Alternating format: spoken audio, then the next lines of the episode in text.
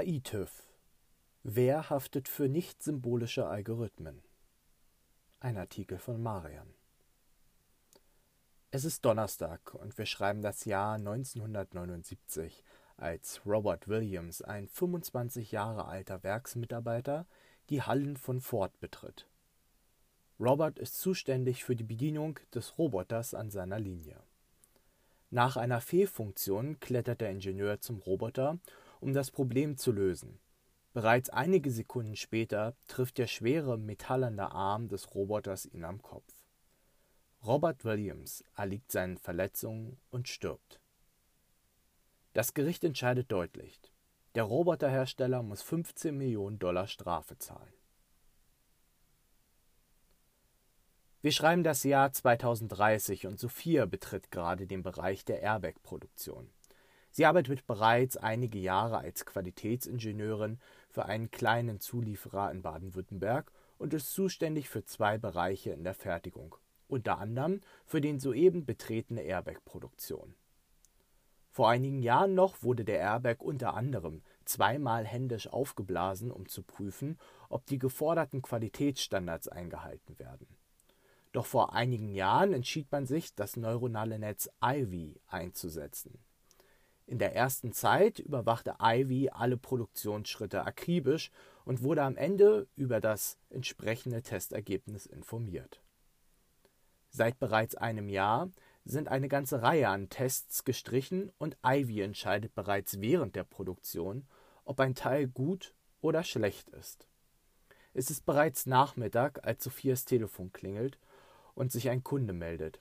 Er verlangt die Qualitätsdaten des Airbags, da gravierende Unstimmigkeiten aufgefallen sind. Sophia wird Morgen in der Zeitung lesen, dass bei einer Reihe von Autounfällen der Airbag nicht funktionierte und daraufhin die Insassen tödlich verunglückten. Das Problem mit nicht symbolischen Algorithmen. In unserem Beispiel ist Ivy ein neuronales Netz. Ivy basiert also auf einem nicht symbolischen Algorithmus. Bei Algorithmen des maschinellen Lernens unterscheidet man zwischen symbolischen Ansätzen, in denen sowohl die Beispiele als auch die induzierten Regeln explizit repräsentiert sind, und nicht symbolischen Ansätzen, wie Ivy, die zwar ein berechenbares Verhalten besitzen, die jedoch keinen Einblick in die erhaltenen Lösungswege erlauben. Hier ist das Wissen implizit repräsentiert. Sophia weiß nicht, wieso Ivy Teile gut oder schlecht bewertet. Es wird Sophia daher schwerfallen, die geforderte Dokumentation zu erbringen. Anders als in unserem ersten Beispiel, bei dem der Fehler aufgrund von klaren Verhältnissen einfacher nachzuweisen war. Robert Williams war der erste bekannte Mensch, der von einem Roboter getötet wurde.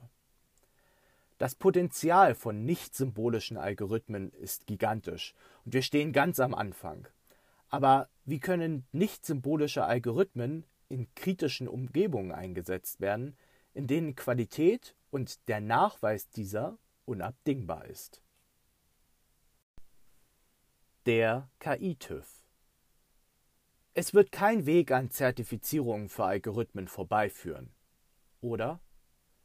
Die große Herausforderung in der heterogenen Welt ist, dass nicht alleine die Zertifizierung des Algorithmus reichen wird.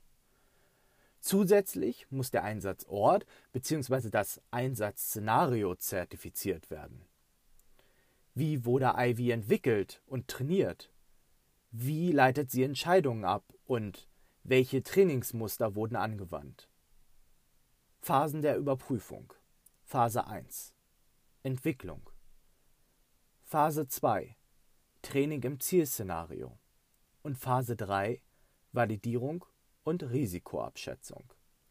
Explainable Artificial Intelligence soll eindeutig nachvollziehbar machen, auf welche Weise nicht linear programmierte Systeme, wie beispielsweise Ivy, zu Ergebnissen kommen. Mit unterschiedlichen Methoden werden die Blackbox-Algorithmen aufwendig reverse engineert, um im Anschluss ein Verständnis dafür zu erlangen, wie Entscheidungen zustande kommen. Explainable Artificial Intelligence steckt in den Kinderschuhen und muss dringend weiterentwickelt werden, damit die genutzten Methoden fester Bestandteil im Prüfprozess werden können.